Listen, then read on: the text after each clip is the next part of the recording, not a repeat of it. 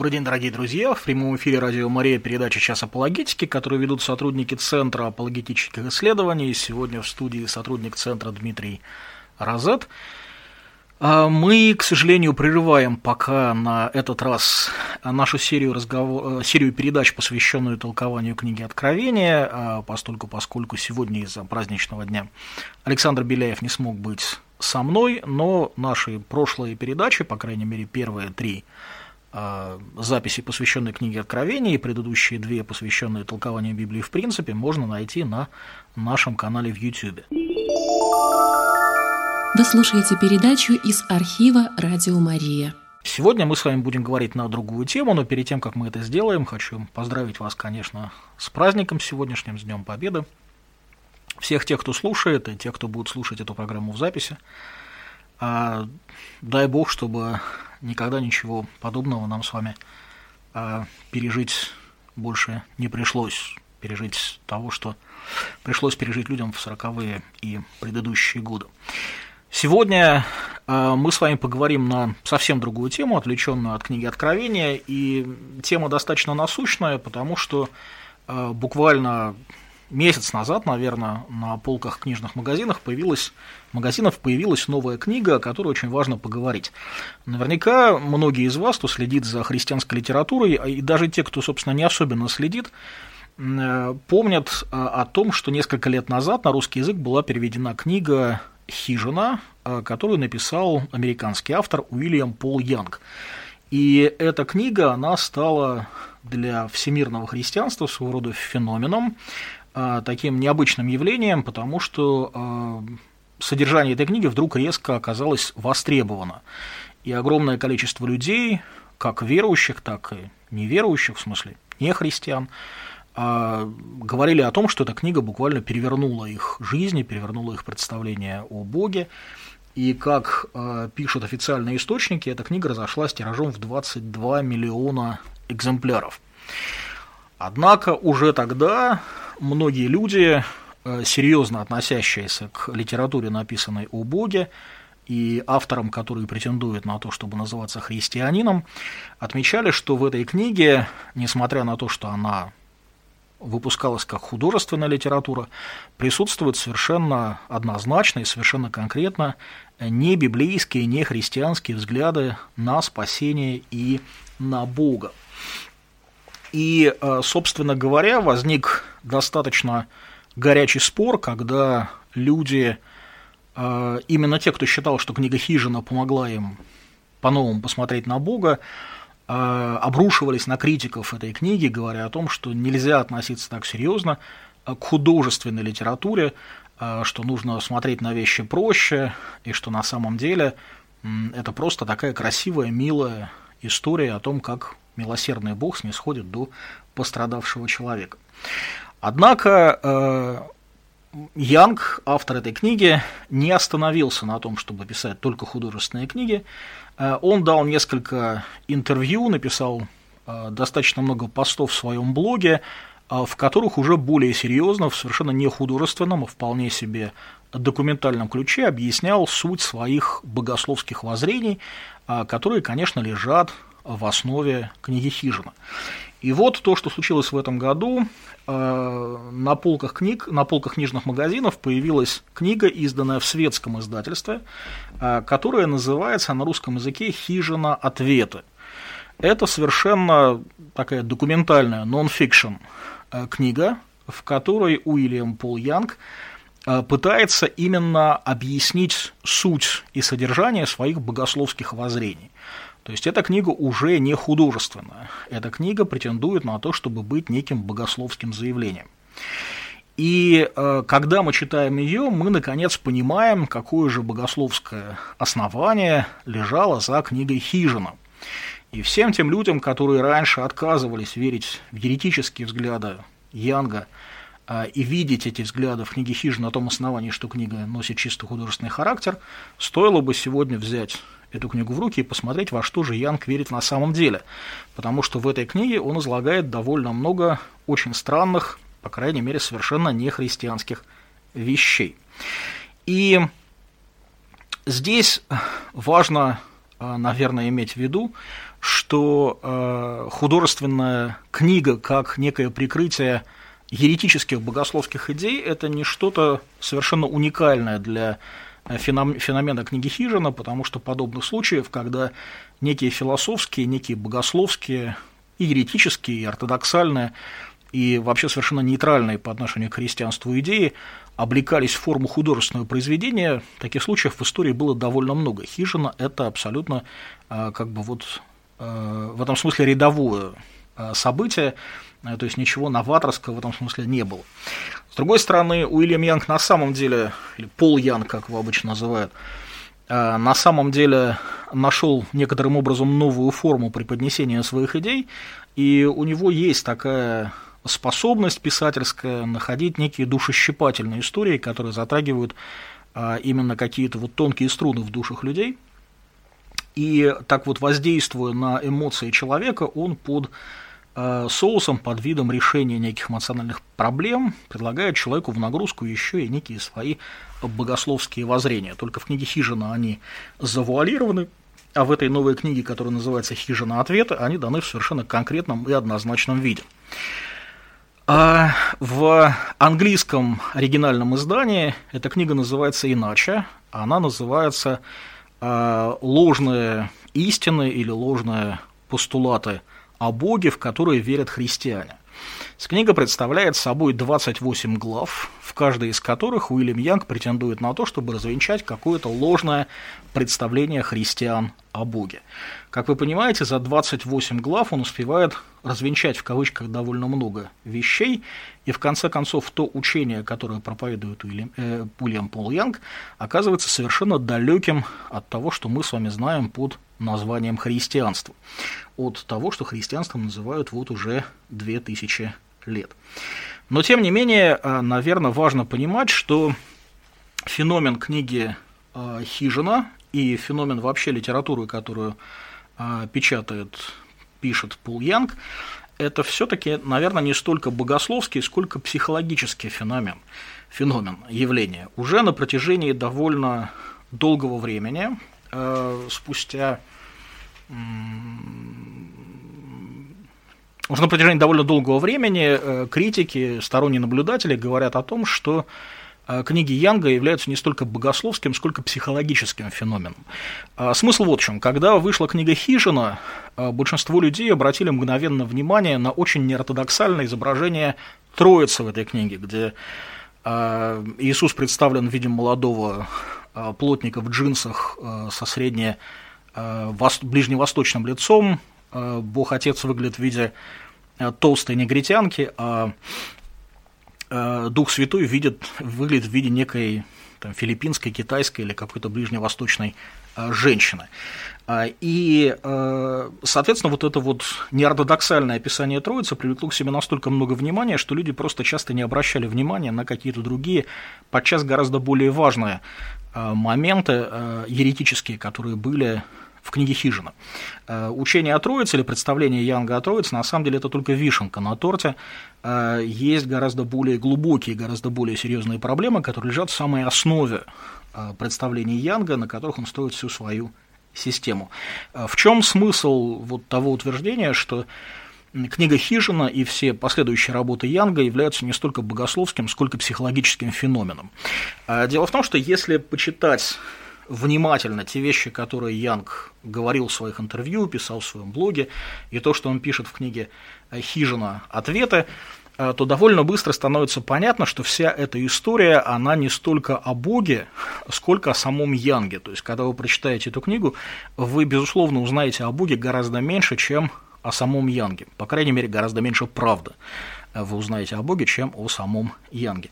Он достаточно откровенно говорит о тех проблемах, которые побудили его переосмыслить те или иные а, моменты христианского учения.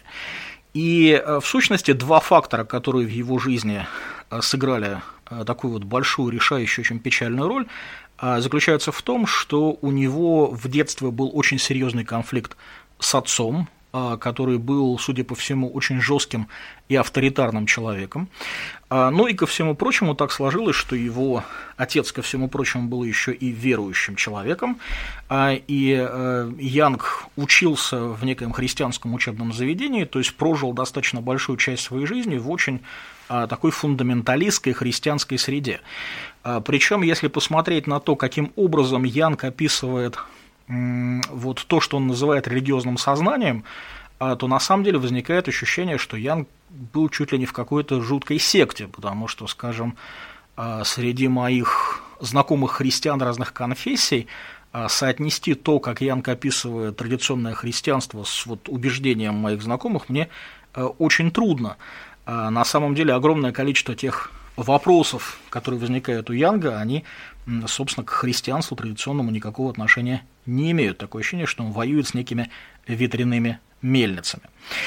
А, и, соответственно, когда мы читаем с вами вот эту новую книжку Янга, мы видим, что он постоянно возвращается к мысли о конфликте с отцом, и э, буквально вся книга, прониз... вся книга проникнута, пронизана э, мыслью о его конфликте с вот этими религиозными институтами. Э, например, о своем отце Янг пишет, что он вырос в религиозной среде. И, кстати, интересно, что эта фраза «я был воспитан в религиозной среде», она повторяется в книге, ну, я специально не считал, но, по крайней мере, полдюжины раз точно. Он пишет, что в этой среде его держали в страхе, ему постоянно напоминали о некоем посмертном воздаянии. А рядом с ним был отец, который часто срывался от равнодушия переходил к испепеляющей ярости, и жить рядом с таким отцом было как будто на мин, минном поле. То есть, по сути дела, э, Янг описывает некое состояние очень глубокой душевной травмы, которая неизбежно отразилась на его представлениях о Боге. Когда мы с вами читаем его книги, по существу мы понимаем, что Янг сделал следующее, разочаровавшись в традиционном христианстве, которое, как мне кажется, он все-таки так, так и не понял, потому что его описание христианства очень далеко от того, чем христианство на самом деле является, Э, он э, метнулся в противоположную крайность и изобрел себе своего собственного бога, некую идеальную фигуру небесного отца, э, который является полностью противоположностью его, его земному отцу.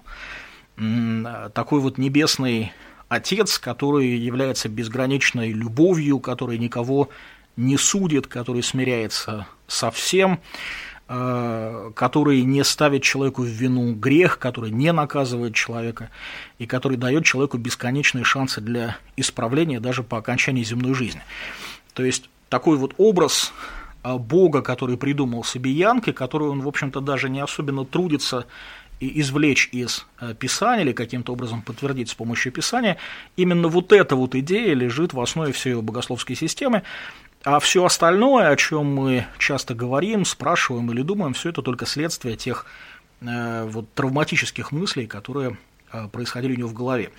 И, соответственно, когда Янг пишет о религии или о религиозных людях, причем он причисляет себя к их числе, он постоянно говорит мы религиозные люди. Опять же, такое ощущение, что э, у него есть некая затаенная глубокая такая травма, связанная с некой Э, идентификацией, которая ему совершенно не нравится, то есть он чувствует себя частью э, некого истеблишмента, который вызывает у него какие-то болезненные и очень стыдливые чувства. Вот, и он говорит о вот этом сообществе, которому он принадлежит, что оно пребывает в мрачном детерминизме, в чувстве религиозного превосходства. Он говорит о том, что религиозные люди полагаются на бытовую магию. Он говорит о том, что там произносить слово «секс» считается грехом, что патриоты-фундаменталисты гораздо хуже религиозных фундаменталистов, что детям не, давают, не дают ни на минуту забыть о вечных муках, которые их ждут, что э, религиозные люди считают, что жертва Христа утолила Божью кровавую жажду справедливости, и что умы религиозных людей замутнены религиозными доктринами. Вся вот эта вот картина к сожалению, создает некий конфликт а, Янга с христианством. То есть, несмотря на то, что Янг предлагает свою книгу в качестве э, не богословского трактата, он утверждает, что он не доводит все свои измышления до конца, а скорее ставит знак вопроса в конце. Это, в общем, не совсем так, потому что если вы почитаете книгу, вы увидите, что он делает довольно много очень резких утверждений. Э, но, тем не менее, э, вот эта вот враждебность по отношению к традиционному христианству, она прослеживается буквально на каждой странице э, той книги, которую Янг писал. То есть, по сути дела, вся книга представляет собой такие перемежающиеся отрывки. В части отрывков Янг рассказывает душещипательные истории о каких-то вот событиях или, или происшествиях, свидетелем, свидетелем которых он был, а, и из которых он вводит какие-то свои мысли, а, а потом он обрушивается на традиционное христианство и показывает, что оно а, эти проблемы решить не может. И в нагрузку выкладывает как раз какие-то свои богословские убеждения. Вот такая вот получается печальная картина. Я думаю, что если сегодня у нас есть слушатели, которые когда-либо читали книгу «Хижина» или которые, возможно, уже почитали новую книгу «Хижина. Ответы», возможно, у вас есть какие-то мысли по этому поводу, было бы интересно их услышать. Вы слушаете передачу из архива «Радио Мария». Продолжая ту мысль, которую я начал, постольку, поскольку корнем э, вот этой вот богословской парадигмы, если можно так назвать, или точнее психологического конфликта Янга с э, историческим традиционным христианством э, является представление об отце как вот этой жестокой фигуре и о религии, которая постоянно лишает человека свободы, то, соответственно, основные моменты, к которым снова и снова возвращается Янг, это тема первородного греха и тема наказания за грех. В своей книге Янг отрицает как учение о первородном грехе, так учение о наказании за грех. По сути дела, то, о чем говорит Янг, сводится к следующему, что Бог сотворил человека хорошим, и мы читаем на самом деле об этом в книге «Бытия», но Янг абсолютно выбрасывает из своей богословской системы или просто игнорирует тот момент, что произошло грехопадение, и что человек был испорчен, что в его природе произошли э, непреодолимые изменения – Э, исправить которые может только Божье вмешательство. И Янг абсолютно уверен, что человек до сих пор является вот тем самым совершенным творением, э, которое создал Бог. То есть, по сути дела, мы с вами наблюдаем некую очень радикальную версию пелагианской или армянианской, как угодно, еретической системы.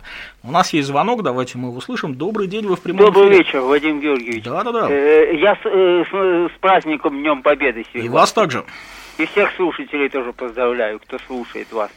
Э, ну, вообще, вот я слышал об этом романе, я не, не читал его, но слышал об этом вот его как-то, он какую-то еще книгу потом написал. Ева. Ну, в общем, я считаю, что это типичный продукт вот этой э, постмодернистской эпохи, вот именно литературы постмодернизма с элементами э, new, э, с элементами New Age. Очень многие писатели наши теперь, ну, не буду называть их имена, потому что не так они известны. Имена тоже подобную литературу несколько такого странного типа пишут. Жозе Сармага, вот из известных лауреат Нобелевской премии, португальский писатель, он вот в таком постмодернистском плане пересматривает, ну, в кавычках, конечно, пересматривает э, некоторые эпизоды из, вет, э, из, э, из Библии, ну, в частности, о Каине, вот у него книга была скандальная, потом Евангелие Иисуса, вот у него тоже, тоже была книга, в общем-то, даже о церкви, по-моему, римская церковь, и о, так сказать, занесла в список нежелательных книг.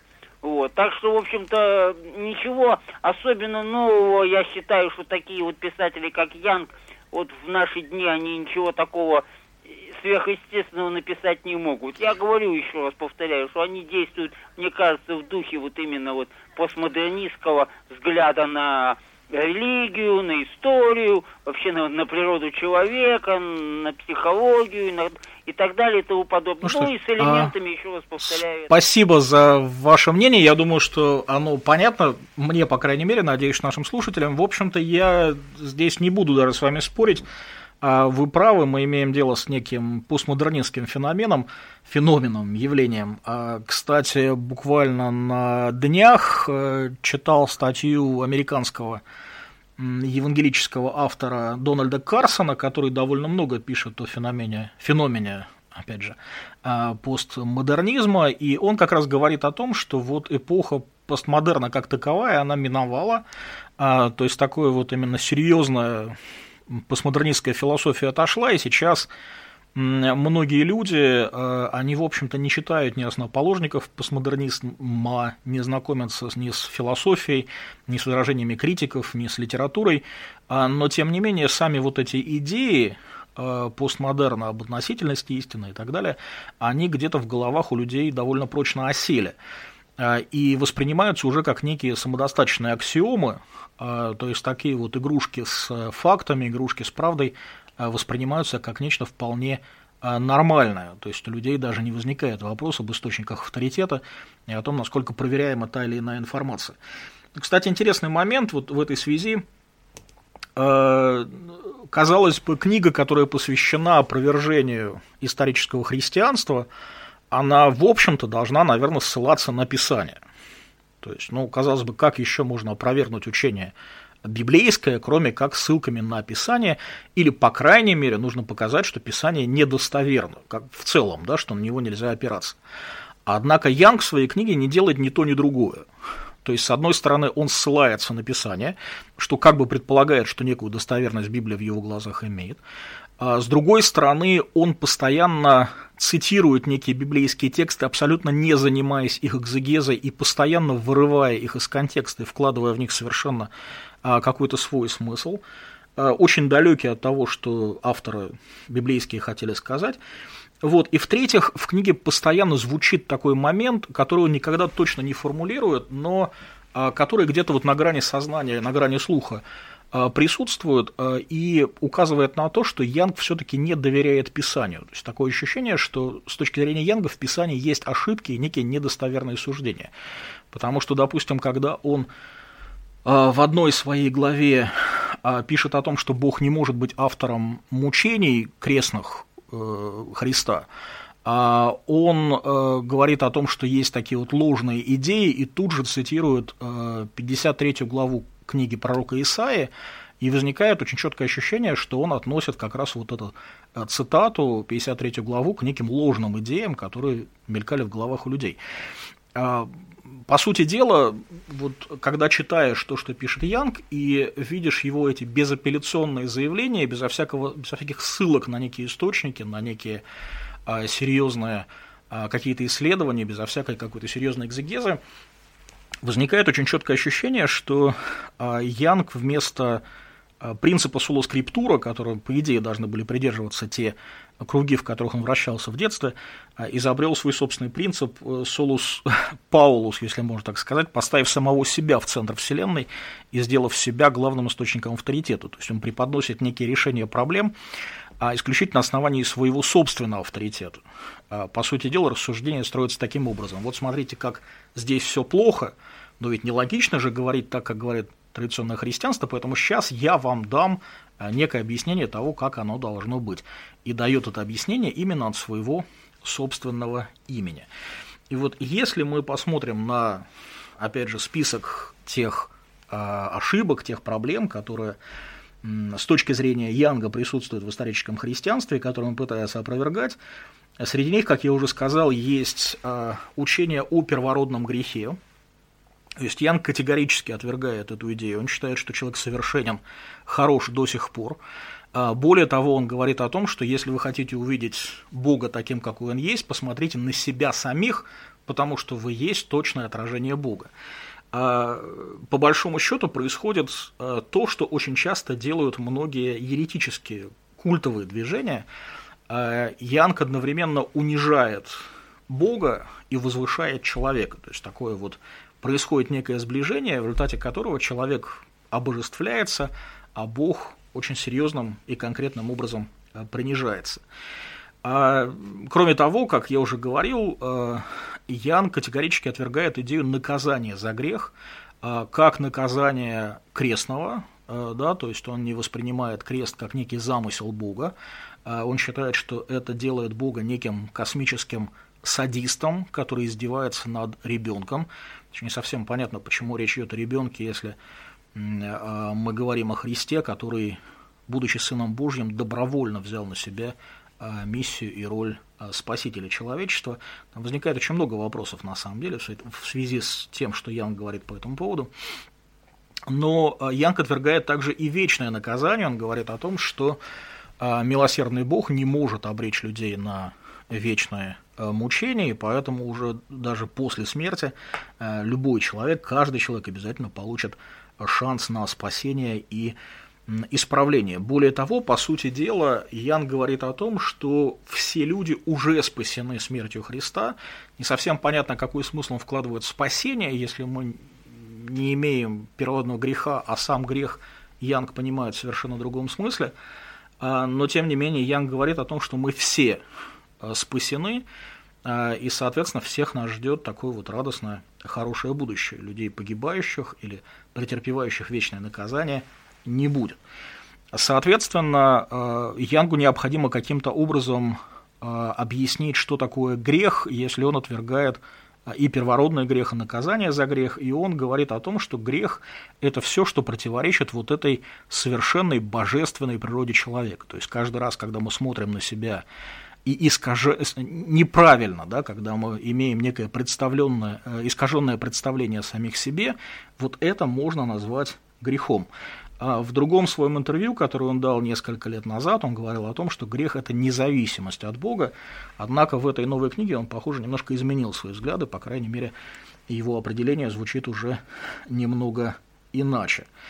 А в сущности, вот все те взгляды, которые а, Янг исповедует, о которых я сейчас сказал, можно назвать одним словом универсализм, то есть учение о том, что все люди однозначно и окончательно будут спасены.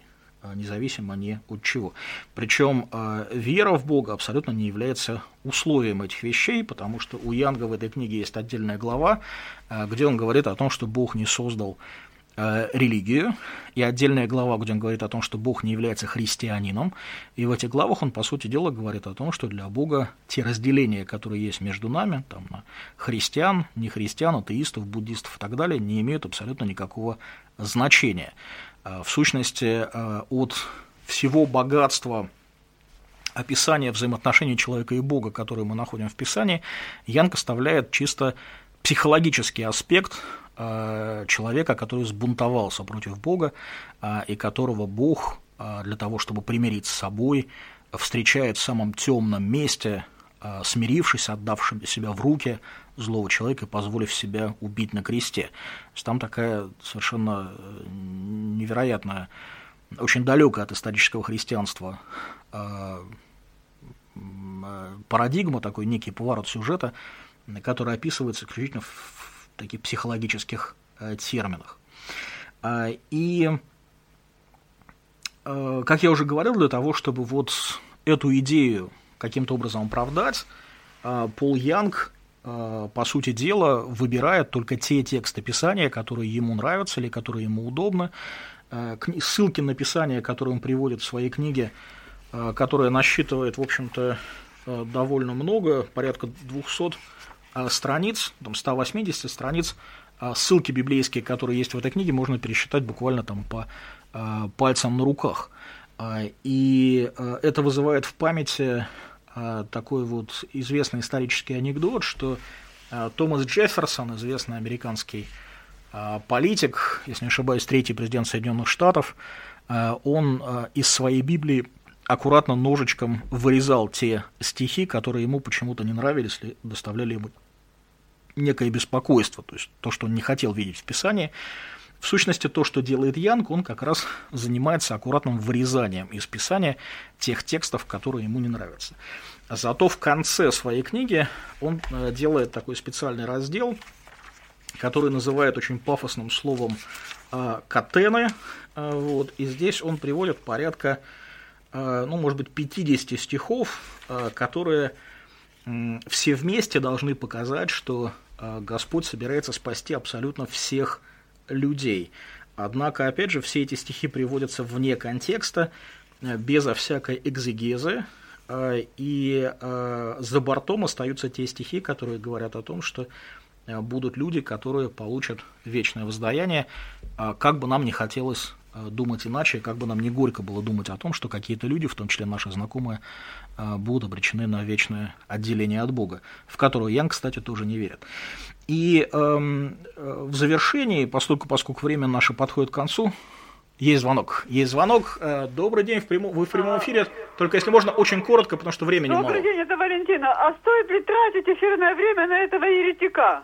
Это же глубины сатанинские. А, Зачем я... вообще это он нужен? Да-да-да, я, я понял ваш вопрос, сейчас отвечу.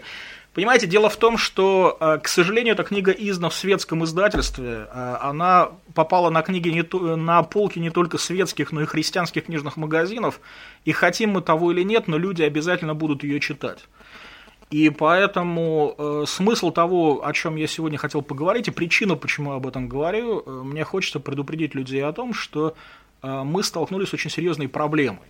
То есть э, есть автор, которого 20 э, миллионов людей, э, или там, может быть, чуть меньше, но огромное количество людей воспринимает как некий голос передовой христианства. Тысячи людей говорят о том, что он изменил их жизнь но за книжками, которыми они зачитываются, стоит вот эта совершенно не библейская э, философия, совершенно не библейские идеи. Поэтому люди должны знать, что они на самом деле читают, а христиане, которые эти книжки не читают и читать никогда не будут, должны знать, что попадает в руки их родным, близким и знакомым. То есть, если мы с вами закрываем глаза на проблему, она, к сожалению, от этого не решается. Она остается в неприкосновенности, растет и размножается в темноте. Поэтому нам нужно знать, что происходит у нас под носом и что в ближайшем будущем будет влиять на умы и сознание наших ближних.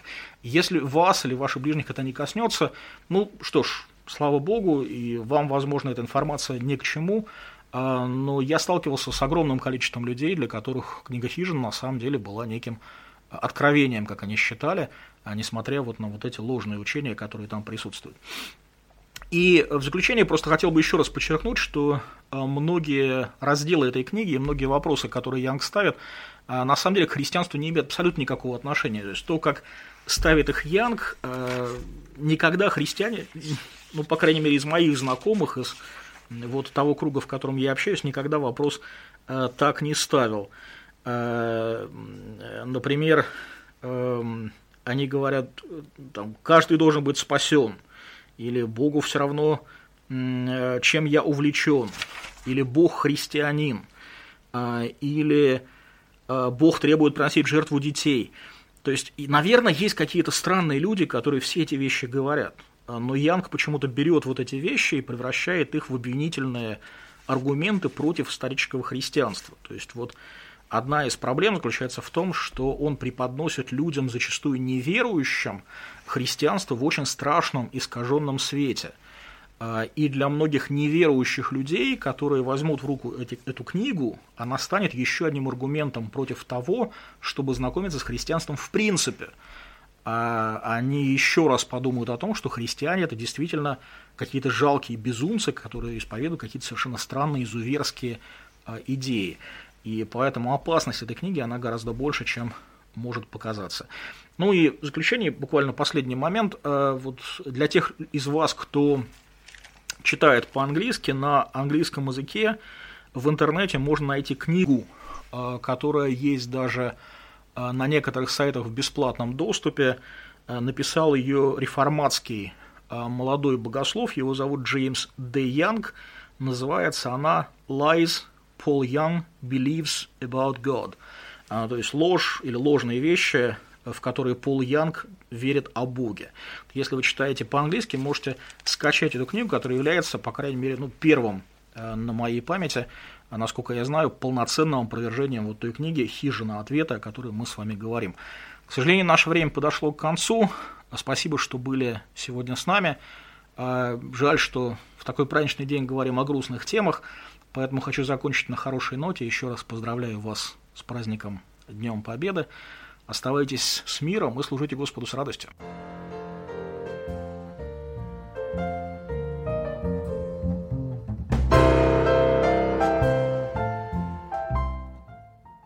Закончилась передача «Час апологетики».